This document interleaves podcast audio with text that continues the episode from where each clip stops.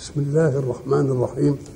الحمد لله رب العالمين والصلاة والسلام على أشرف المرسلين وخاتم النبيين ورحمة الله للعالمين سيدنا محمد وعلى آله وصحبه أجمعين.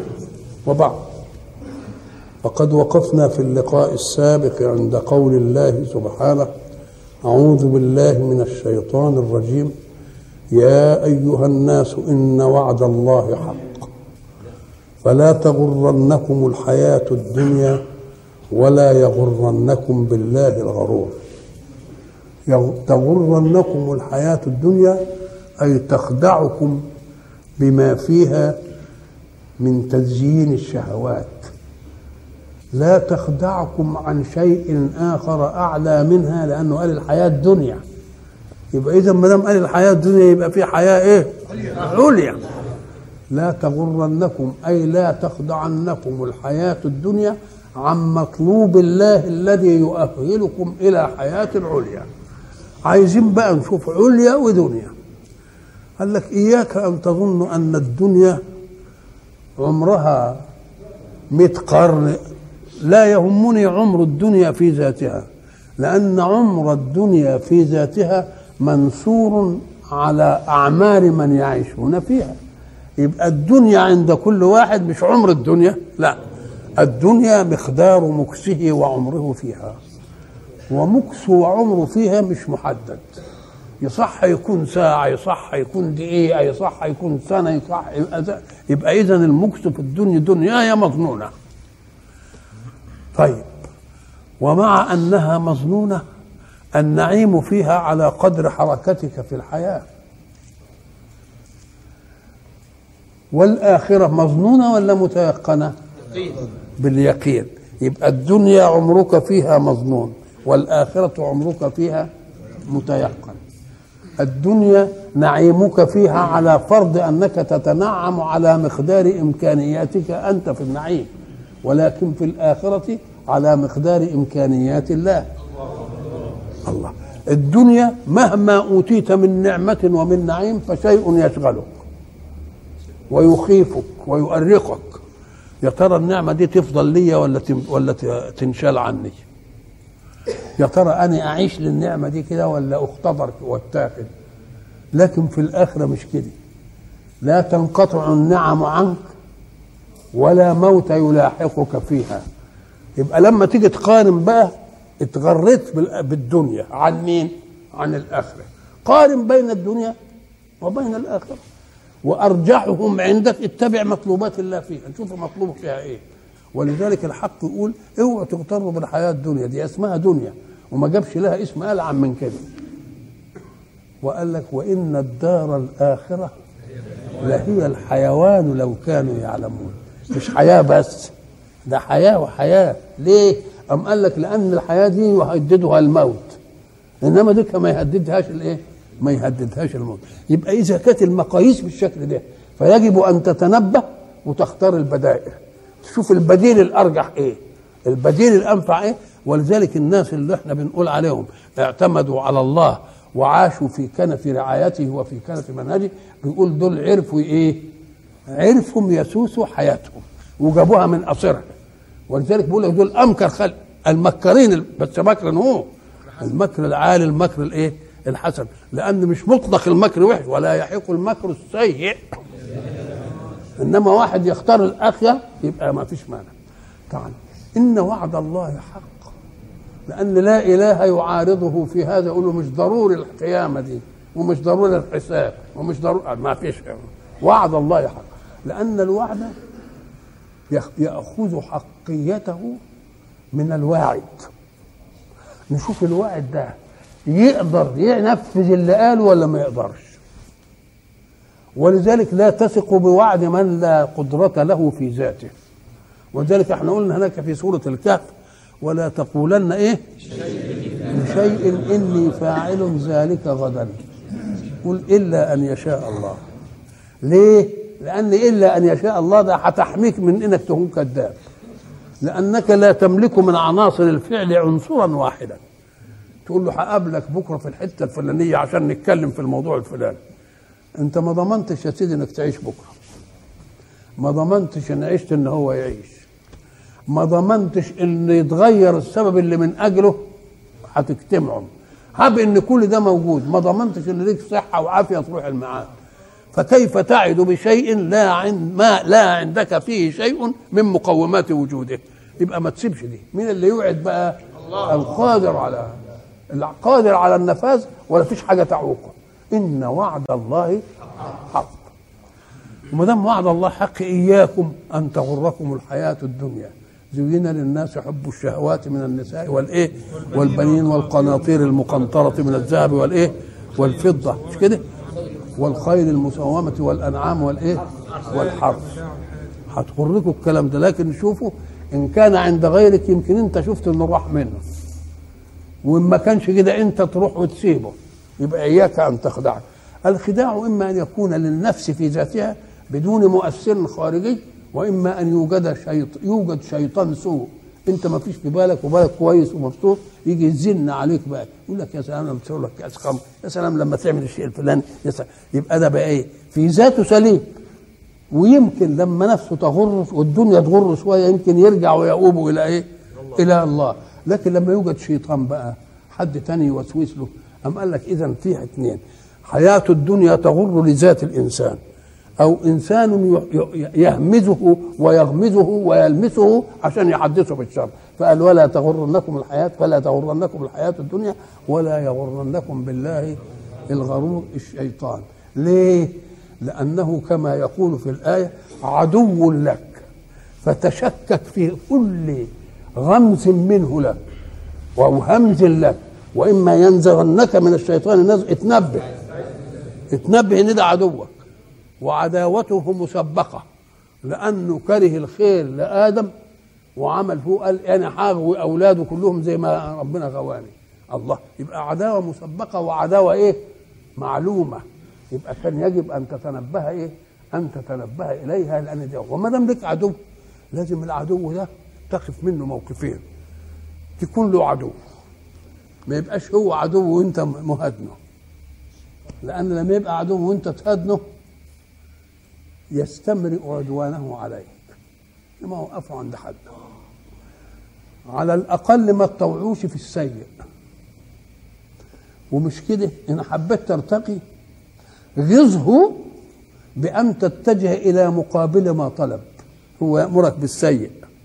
تقوم انت تغيظه انك انت تكثر من الحسن يبقى اكنك انت بتعمل إيه دلوقتي؟ بتديله درس. انت قلت لي اعمل السيء أنا مش بس ما عملتوش وهزود من عمل الحسن يبقى دي العداوة اللي يجب أنها تحفزك على إيه؟ ولذلك لما يكون لك عدو افهم إنك أنت تستطيع أن تجعل من عداوته خيرا لك. أنت إذا مشيت على ضد مطلوبه وما دام مشيت على ضد مطلوبه يعشقك في الجمال يعشقك في الخير. ما يعشقك في الخير هتكسب انت ولا لا؟ مين اللي كسبك ده بقى؟ كونه قاعد لك كده.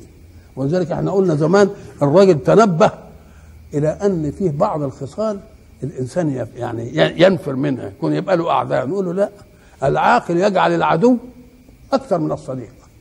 عداية لهم فضل علي ومنة. فلا أبعد الرحمن عني الأعادية.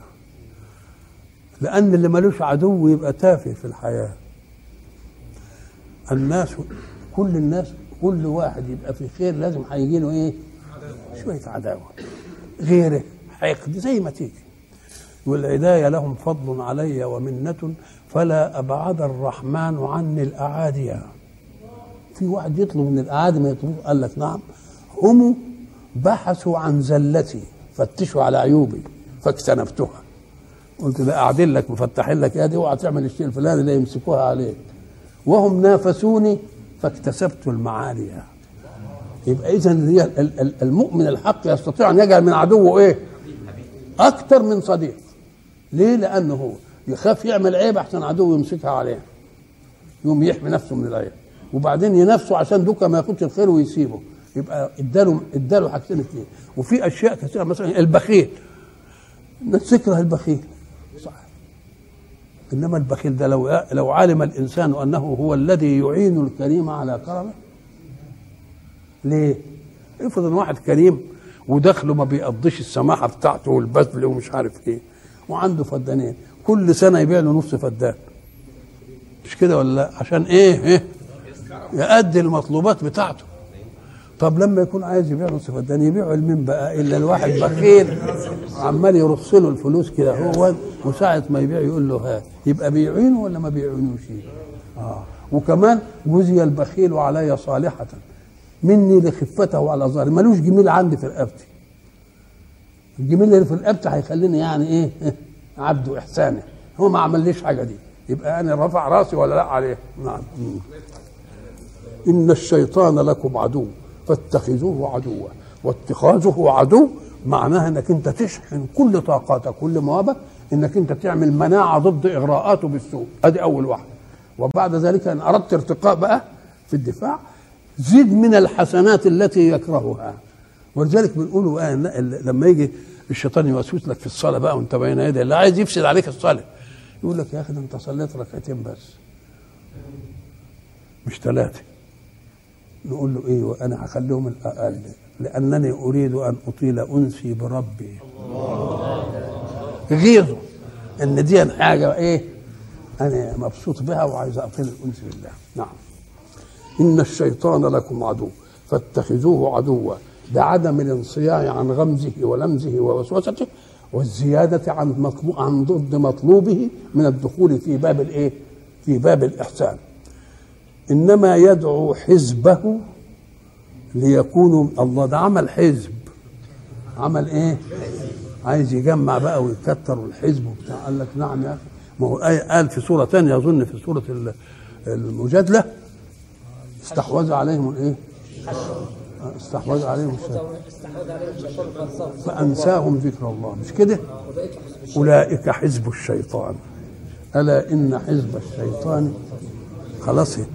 إن الذين يحادون الله ورسوله أولئك في الأذلين. كتب الله لأغلبن أنا ورسلي. لا تجد قوما يؤمنون بالله.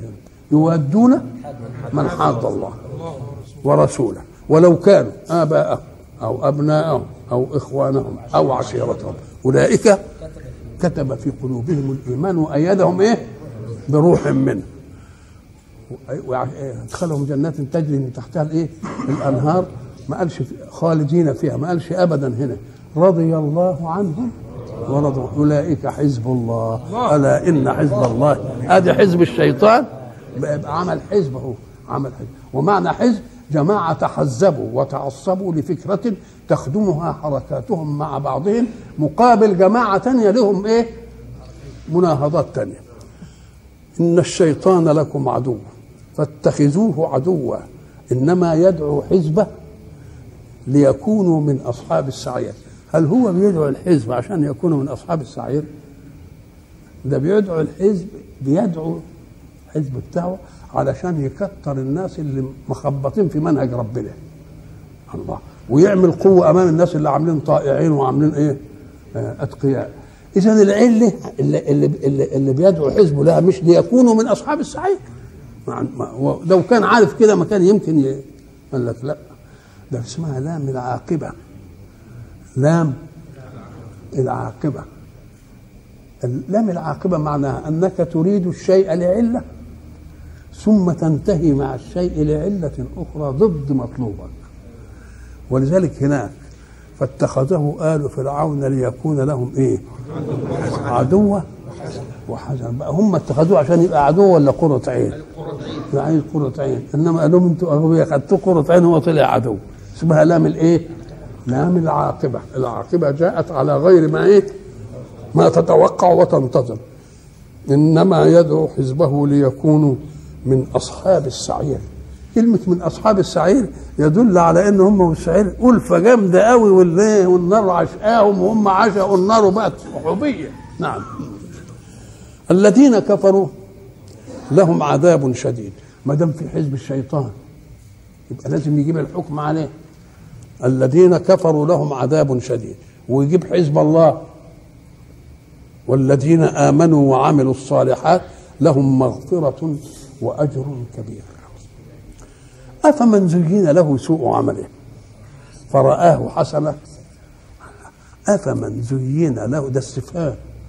طب افمن زين له سوء عمله؟ فرآه حسن ما فيش المقابل إيه؟ هل يستوي مع غيره ممن لم يزين له؟ وترك دي علشان الجواب كل واحد هيقوله. كل واحد هيقوله. أفمن زين له سوء عمله فرآه حسنة؟ يبقى زي اللي ما زينش له سوء عمله. فإن الله يضل من يشاء ويهدي من يشاء فلا تذهب نفسك عليهم حسرات. إن الله عليم بما إيه؟ بما يصنعون. قال لك في واحد يعمل السيئة. ولكن يكتفي بأنه عمل سيئة ولا يتعدهاش. ما يقولش ده هي الحسنة. لو عمل السيئة ولا قالش هي الحسنة دي من ده إنما واحد يعمل السيئة ويقول ده هي الحسنة يبقى كم كم جريمة؟ عمل السيئة وإيه وقال إنها إيه؟ حسنة. أفمن زين له سوء عمله فرآه إيه؟ يرى حسن. يبقى دي كم جريمة؟ إن سوء إنه عمل السوء. وبعدين؟ آه لكن اللي عمل السوء ولا قالش إنه يبقى ده منزل أقل شوية. عمل السوء ولا قالش إنه حسنة.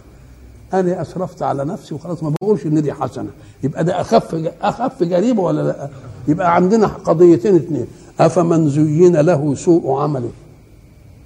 يكون كمن زي كمن لم يزين له سوء عمله؟ ما يجيش. أفمن زين له سوء عمله؟ يكون كمن جعل عمله حسنا مع أنه سيء يبقى في قضيتين اثنين قضية لرجل عمل السوء ولكنه ما كذبش وقال إن ده حسنه وراجل عمل السوء وقال إن ده إيه؟ يبقى ده تبقى جريمة إيه؟ جريمة مركبة. أفمن زين له سوء؟ ولذلك قل هل أنبئكم بالأخسرين أعمالا الذين ضل سعيهم في الحياة الدنيا وهم يحسبون أنهم يحسنون صنعا؟ نعم. أفمن زين له سوء عمله فرآه حسنا؟ فإن الله يضل من يشاء ويهدي من يشاء فلا تذهب نفسك عليهم حسنا الله يضل من يشاء ويهدي من يشاء. دي الآية بقى اللي الناس كلها ماسكة فيها بقى ما دام هو اللي بيضل وهو اللي بيهدي إذا المسألة ما فيش مسؤولية ولا فيش أي أي حاجة. نقوم نقول له طب تعالى بقى نشوف يضل ويهدي يعني إيه. طب يهدي يعني يقول لك على الطريق الموصل إلى الخير. ربنا بين دي للكل ولا ما بينهاش؟ بينها. لكن هل الناس استمعوا له؟ اللي استمع له قال له وأزيدك هدى. يبقى دله وأعانه. والذين اهتدوا زادهم هدى. وآتاهم إيه؟ طب واللي قال له لا ما فيش. يبقى وياه ولا يبقى ضده بقى؟ لا ده يختم على قلبه. في قلوبهم مرض فزادهم إيه؟ لازم يزودهم مرض. مش أنت حبيت الضلال والكفر؟ أنا هعينك عليه. أعمل إيه؟ أختم على قلبك لا الكفر يطلع ولا الإيمان يدخل. يبقى هو اللي خلاه يضل بقى تاني ولا لا؟ يبقى خلاه يضل تاني. ولذلك هناك في قوله سبحانه أما ثمود فهديناهم. اوعى تفتكر هديناهم يعني جعلناهم يبقوا مهديين وبتاع. لا. ده هو قال فاستحبوا العمى على الهدى. يبقى هديناهم بمعنى دللناهم على طريق الخير. ولكنهم رفضوا هذه الدلالة وعملوا مع ربنا معارضة. فلما عملوا مع ربنا معارضة قال لهم طيب أنتوا تخليكم بقى على إيه؟ على الضلال بتاعكم. يبقى يهدي ويضل. الدليل على أن لله هدايتان إحنا في عرفنا لما نيجي نتكلم أنا قلت زمان هب أنك تريد أن تذهب إلى مكان. وبعدين شفت عدة طرق. فسألت المرور الطريق اللي مودي اسكندرية فين؟ يوم يقول لك الطريق يبقى دلني أو لم يدلني؟ دلني. نشوف بعد ما دلني هل استمعت له وشكرته على أنه خطط لي طريق الهدى؟ أقول له كتر خيرك الحمد لله اللي أنت موجود هنا كنت أنا هتعب ومش عارف ليه ما حطيتوش له قال له والله لسه الطريق جديد ما حطناش له ما دام انت راجل طيب كده يعني امشي وياك لأن في عقبة قدامك كده انفذك منها. الله. يبقى الذين اهتدوا يعني إيه؟ سمعوا الهداية من الله وقبلوها. يقوم يعمل لهم إيه؟ يزيدهم هدى بالمعونة. الرسول قال له ربنا إيه؟ إنك لا تهدي من أحببت ولكن الله يهدي. مش كده؟ طيب. ومع انه وإنك لتهدي إلى صراط مستقيم. يعني رسول الله يهدي. يدل إنما ما يعينش على الهداية. اللي يعين على الهداية من بقى الله. يبقى الله سبحانه وتعالى. إن الله يضل من يشاء ويهدي من وقد بين من يهديه ومن يضله. مش سبعه كده إن الله لا يهدي القوم الإيه؟ الكافرين إن الله لا يهدي القوم الفاسقين. ان الله لا يهدي القوم يبقى كفروا فلم يهدهم. لم يهديهم يعني لن يدل لا دلهم لم يعينهم على هذه الايه؟ لم يعينهم على هذه الهدايه. فان الله يضل من يشاء ويهدي من يشاء. فلا تذهب نفسك عليهم حسرات. فلا تذهب نفسك عليهم حسرات. شرحها في آيات تانية. فلعلك إيه؟ باخع نفسك على آثارهم إن لم يؤمنوا بهذا الحديث أسفا. هو كان حريص على أمته. حريص عليكم. كده بالمؤمنين رؤوف رحيم. ويحبش يعنيتكم الله. يبقى النبي كان بيزعل لما ينصرفوا عنه. وكان يريد أمته إيه؟ إنها الخير فلا تذهب نفسك عليهم حسرات. ولعلك باخع نفسك على آثارهم إن لم يؤمنوا بهذا الحديث أسفا. وفي آية ثانية أظن في سورة الشعراء فلعلك باخع نفسك على آثارهم الا يكونوا إيه إن نشأ ننزل عليهم من السماء آية فظلت أعناقهم لها إيه خاضعين. فإن الله يضل من يشاء ويهدي من يشاء وقد بين في ايات أخرى من يريد إضلاله ومن يريد إيه هدايته.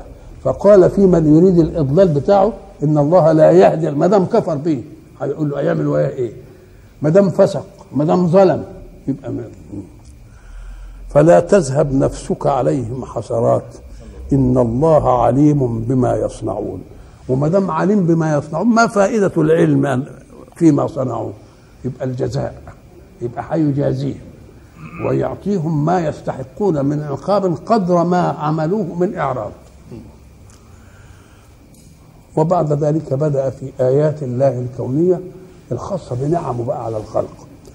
والله الذي أرسل الرياح. أرسل الرياح. طب كلمة أرسل الرياح يعني معناها حركها. كأن الرياح منها ساعات يكون إيه؟ ساكنة. ويحركها الحق. تحريكها معناها إيه؟ معناها استيعاب.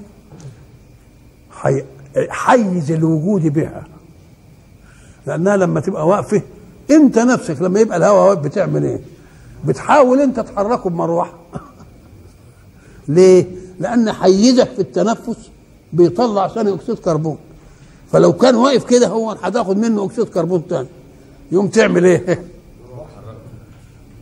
تروح تروع عشان انت تحرك الايه تحرك الهواء ولذلك اللي يقول لك إن الهوى ما مرش عليك مر أنت عليه. مر عليه بإنك أنت تعمل إيه؟ مروحه والله الذي أرسل الرياح أرسلها فتثير سحابا تثيره تهيجه عن أماكنه. بحيث يتجمع مرة ثم يذهب إلى حيث يريد الله أن تقطر الأمطار. إحنا عارفين إن السحاب الحركة بتاعته ليست ذاتية. وإنما حركته تبعا لحركة الريح. ولذلك دي أخذنا منها عند قوله سبحانه أعوذ بالله من الشيطان الرجيم. وترى الجبال تحسبها جامدة وهي تمر مر السحاب. طب الجبال اوتاد في الأرض. وانت بتحسبها إيه؟ ماسكة في الأرض وتد مع أنها ليست ثابتة بل هي تمر مر السحاب. نقول له مر السحاب ده السحاب لا يمر بذاته وإنما يمر بواسطة. إذا فالجبال بتمر مر السحاب بذاته. قال لك بالأرض. بتمر بالأرض. الأرض هي اللي بت إيه الله. الأرض بتمر يعني بتتحرك. وما دام هي أوتاد يبقى هتتحرك. الإيه؟ قال صنع الله الذي إيه؟ أتقن كل شيء. يقول لك ده في الآخرة. تقول له يا شيخ في الآخرة إيه؟ هي الجبال هتبقى جبال ده الجبال هتبقى كالعهن المنفوش. ثم الجبال في الآخرة أيحتج الله بصنعه. ده ما عادش تكليف ولا عاد أي حاجة. ده بيقول لك صنع الله الذي يعني يلفتك إلى إيه؟ إلى بديع صنع. عشان تعمل إيه؟ عشان قلبك يحن يا أخي وتروح تؤمن. إنما في الآخرة ما فيش إيه؟ ما فيش كلام ده. هات بقى ال ال ال ال الريح لما يكون ساكن إن يشأ يسكن الريح. مش عيلة تانية؟ فيظللن رواكد على ظهره. يبقى إذا الريح هو اللي بيعمل الحركة لمين؟ ل- ل- للسحاب. وهو برضه اللي بيعمل الحركة للسفن في الايه في في, البحر. تقوم تقول له ده كان زمان يعمل قلع ويعمل مش عارف الإيه ويعمل باللبان ويعمل دلوقتي ما عادش لا قلع ولا البان قل له لا ربنا عامل يا اخويا احتياط لأن الحي... الاختراعات لم تفاجئ خالقها. قال إيه؟ إن أنت بتفهم الريح اللي هو بس الإيه؟ الهواء. تقوم تقول لا. الريح هو القوة أيا كانت. ولا تنازعوا فتفشلوا وتذهب ريحكم أي قوتكم. وإن عملتها بخار إن عملتها كهرباء إن عملتها يبقى بقوة ولا مش بقوة؟ يبقى بقوة. نعم. فتسير سحابا. فسقناه إلى بلد ميت. فأحيينا به الأرض بعد موتها كذلك النشور.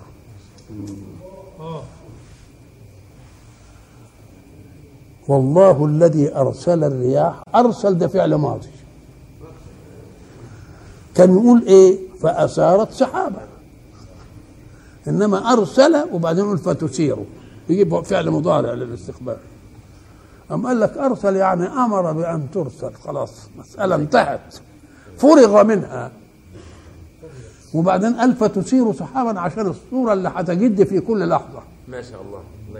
عشان الصورة اللي هتجد في لحظة ول- ولطيفة أخرى في الآية. والله الذي أرسل الرياح فتسير سحابا الله الذي أرسل الرياح. ده كلام بالغيب لأن الاسم الظاهر غيب. الله الذي أرسل الرياح فتسير سحابا فساقه إلى بلد ميت. الله الذي أرسل الرياح فتسير سحابا إيه؟ فساقه. هو مش غيب كلها غيب. كلها غيب. إنما هنا انتقل من الغيب هناك من الله الذي أرسل الرياح فتسير سحابا وقال فسقناه إلى مقام التكلم. كأنك أنت ربنا لفتك بالنعمة إلى غيب هو الله. مين اللي عمل دي الله. فحين استحضرت أنه الله أصبحت أهلا لمكالمة الله لك. قال لك فسقناه. يبقى ابتدي يتكلم. إحنا قلنا هناك في فاتحة الكتاب. أعوذ بالله من الشيطان الرجيم. بسم الله الرحمن الرحيم. الحمد لله رب العالمين. كلها غيبة ولا لا؟ الحمد لله رب العالمين. الرحمن الرحيم. مالك إياك نعبد. لا كان يقول الحمد لله رب العالمين الرحمن الرحيم. إياه نعبد. مش السياق كده؟ كلها كلام غير إيه نقلها ليه إياك دي؟ قال لك ما دام اداك الحيثيات فأصبحت أهلا لأن تخاطبه. ويخاطبك ويكون متكلم معك. ويكون متكلم معك. قال إياك نعبد. يبقى ده انتقال من الغيبة إلى الإيه؟ لأن إحنا عارفين إن الضمائر ثلاثة ضمير غيبة لما يكون حاجة متقدمة ويقول آه محمد هو الذي صنع كذا وكذا وكذا وكذا. وضمير تكلم أنا صنعت كذا. وضمير مخاطب أنت.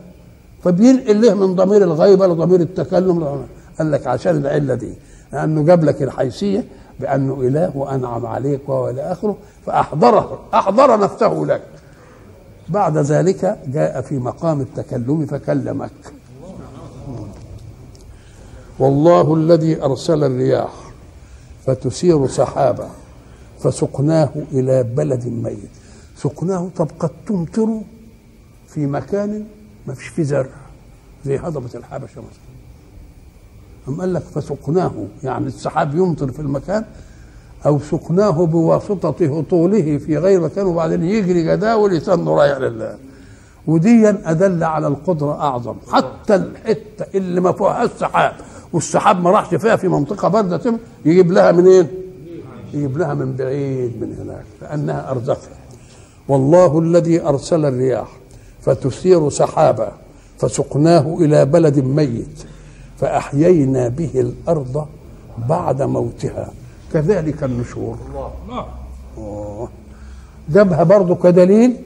بقى هي نعمة في ذاتها وكدليل على نعمة أخرى موصولة في الآخرة اللي هو النشور والحساب والروح هيبقى لا مطر ولا سحاب ولا أي حاجة وهتاكل كده بالكل.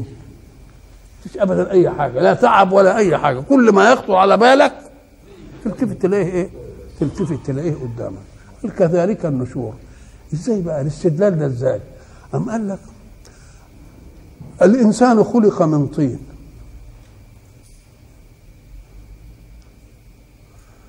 وهذا الطين هو اللي منه أقواتنا. ولذلك قلنا زمان إنهم لما حللوا جسم الإنسان وجدوه 16 عنصر. أولها الأكسجين وآخرها المنجنيز وحللوا الطينه اللي منها الأشياء النبات بيطلع وجدوها 16 عنصر. يبقى لما أقول خلقني من طين وأمد قوتي من طين يبقى كلام إيه؟ سليم كلام سليم. إيه تحليل كنت للأشياء هو اللي أثبت هذه طيب. الحق سبحانه وتعالى الموت فيه روح وفيه مادة اللي هي ماتت اللي, اللي مذكوره في الأرض دي الروح بتيجي من من علياء الله وتنزل على مين؟ على المادة الإنسان الأرض لما بينزل لها المطر بتعمل إيه؟ اهتزت وربت وأنبتت من كل زوج كريم يبقى لما تيجي الروح اللي هي مقابلة للميت للمخلوق من الأرض اللي هو رفاتنا يقوم يعمل إيه؟ يقوم يجي له النشور ويحيا أيضا يبقى دليل دليل صح ولا مش صح؟ دليل. كذلك النشور والله الذي أرسل الرياح فتثير سحابا فسقناه إلى بلد ميت ميت يعني ما فيش فيه إيه؟ ما فيش فيه زرع فأحيينا به الأرض بعد موتها كذلك النشور يعني إذا أنزل الله أرواحكم التي قبضها إلى الأجسام التي بليت في الأرض تحيا كما تحيا الأرض حين ينزل عليها الإيه؟ حين ينزل عليها الإيه؟ المطر. فأحيينا به الأرض بعد موتها كذلك النشور. من كان يريد العزة فلله العزة جميعا.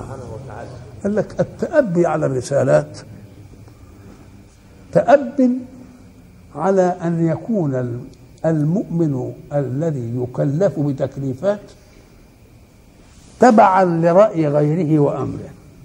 يقول له افعل دي والرسول يقول له اعمل دي ولا تعملش دي اعمل دي. الله. دي عايزه فاهم إنها تخدش عزته. فاهم إنها تخدش إيه؟ وهو عايز يبقى إيه؟ يبقى ما حدش أعلى منه.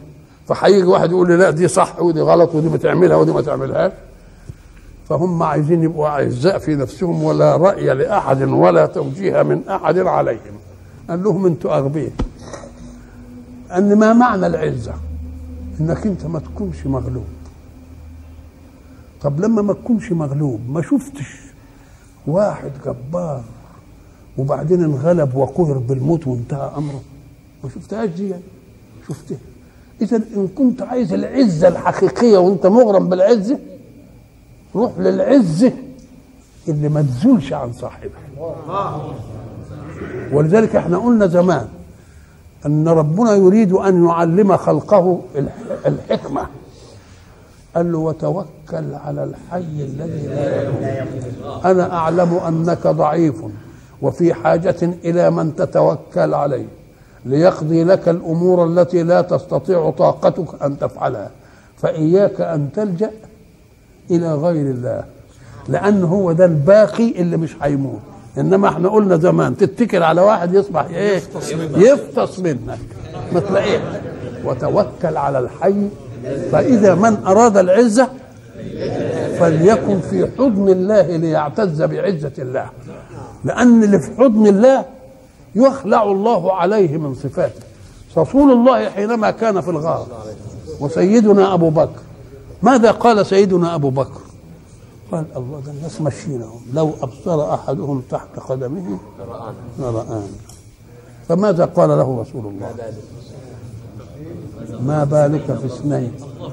الله ثالثهما. قال له لا تحزن إن الله معنا. وما إيه يعني؟ طب ودي تدي إيه؟ طب هو كان يقول له لا ده لو لو نظر أحدهم تحت قدميه لرآنا يقول لك لا ينظر ولا يشوفناش.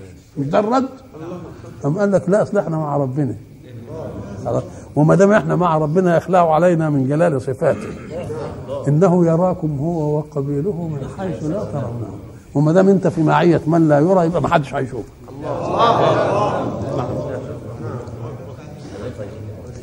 من كان يريد العزة فلله العزة جميعا. كل ألوان العزة من مين؟ من الله. أم برضه المستشرقين مسكونا في دي وقال لك يا أخويا بيقول لك فلله العزة جميعا وبعد ذلك إيه؟ لا يخرجن الأعز منها الإيه؟ الأذل. ولله العزة ولرسوله وللمؤمنين. أما جميعا جت هنا ليه؟ أم قال لك هي عزة الرسول ذاتيته ولا عزته من من التحامه بالعزيز؟ والمؤمنين من التحامهم بعزيز العزيز. يبقى اذا كلها راجعة لمين؟ لله. لله العزة من كان يريد العزة أي الحق مش العزة اللي هي كلام فاضي من كان يريد العزة فلله العزة جميعا. إليه يصعد الكلم الطيب والعمل الصالح يرفعه. والذين يمكرون السيئات لهم عذاب شديد. ومكر أولئك هو يبور. إليه يصعد الكلم الطيب. دائما حين نخاطب الله على جهة العلو. وإن كان الله في كل مكان وليس له مكان. ولذلك بيحتاج يقول لك ملوش مكان. إزاي أمال سيدنا أمال سيدنا لما حب ربنا يكلمه ومش عارف إيه. طلع له في السماء ليه؟ ما دام في كل مكان مكان يبقى في أي حتة. قال لك لا. الصعود لا لمكان المرء. ولكن مكان الرائي. الرائي لا يرى إلا من هذا المكان. زي ما إحنا قاعدين أهو. وبعدين في شباك عالي. وبعدين في ضجة بره ومش عارف إيه وحاجات وبتاع. أنت ما تقدرش تشوف إلا إذا طلعت فين؟ في الشباك وشفت الحالة الهيصة. إنما هل الهيصة؟ هي هي. يبقى فيه فرق بين مكان الرائي ومكان الإيه؟ ومكان المرئي. إليه يصعد الكلم الطيب. الكلم الطيب اللي هو إيه؟ كل كلام يدل على منهج خير. ولذلك هناك بيقول إيه؟ ومثل إيه؟ كلمات طيبة كشجرة طيبة. أصلها ثابت وفرعها في السماء تؤتي أكلها إيه؟ كل حين. قال لك الكلمة الطيبة قال لك لا إله إلا الله وسبحان الله ولا قوة إلا بالله. قل له لا ما تحددهاش بكده. كل كلام يؤدي إلى خير إيه؟ يبقى كلم إيه؟ يبقى كلام طيب. إليه يصعد الكلم الطيب. صحيح الكلم الطيب هيصعد. إنما في حاجة تانية يرفعه عن الصعود يرفعه منزلة تانية عن الصعود. طب افرض إنك كلمت كلمة طيبة هتصعد إنما ما أدتش مطلوبها اللي قال لا إله إلا الله نفاقا. هتصعد صحيح. وربنا بيقول احموه بهذه الكلمة دنياه ما تقتلوش ولا تتعرضوا ما دام قالها خلاص ما حدش يقدر يتكلم منها. إنما هل يكون له عليها جزاء؟ أم قال لك الجزاء يتعتى من العمل الذي يخدم مدلول الكلمة؟ شوف إليه يصعد الكلم الإيه؟ والعمل الصالح يرفع الكلم الطيب. إلى منزلة إيه؟ يحميك في الدنيا ويحميك في الآخرة. يديك الخير في الإيه؟ في الآخرة. والعمل الصالح إيه؟ يرفعه. والذين يمكرون السيئات كلمة قال لك كلمة مكر مش متعدية. مكر بفلان مكر لكذا إنما مكرت مكرت سيئة مش مش مفعول. قال لك دي صفة. والذين يمكرون المكرات السيئة يبقى أصلها وصف لمصدر مأخوذ من مادة الإيه؟ من مادة الفعل. أو مكر فعل. فعل مكرا. يبقى إيه لما يقول فعل مكرا يبقى إيه؟ والذين فعلوا إيه؟ فعلوا السيئات. تبقى تمشي ولا لأ؟ والذين يمكرون السيئات لهم عذاب شديد. ليه؟ لأن المكر ده كأنك تريد أن تسرق شيئا من الله وفاهم إن ربنا مش هيضرب بيه. ما ما ما تاخدش بالك انك انت المكر بتبيت حاجة سرا. وهو يعلم السر والنجوى. انت ان بيت هتبيت على قد تصرفك. لكن لما ربنا يبيت لك بقى على قدرته ويمكرون ويمكر الله. والله خير إيه خير الماكرين. والذين يمكرون السيئات لهم عذاب شديد. ومكر أولئك هو مكر ليكسب. مكر علشان يبقى على خصمه يبقى نفسه عالي على خصمه عشان ينتصر عليه. آه. هل يتأتى هذا؟ قال لك لا اسمه مكر بائر. زي الأرض البور اللي ما تنتجش تحط فيها زرع ولا تطلعش زرع. يبقى المكر عملوه ولا يجيبش إيه؟ ما يجيبش نتيجة. تقول له لا ده مش بس ما يجيبش نتيجة. يا ريته ما جابش نتيجة بس ده هيجيب العكس. لأنه قال لهم عذاب إيه؟ لهم عذاب إيه؟ شديد. ومكر أولئك هو يبور ومعنى يبور أرض تزرعها فيها الزرع فما تطلعش الإيه؟ فما تطلعش زرع. هناك في قوله سبحانه أعوذ بالله من الشيطان الرجيم. آه ألم تر إلى الذين بدلوا نعمة الله إيه؟ كفرا وأحلوا قومهم دار البوار.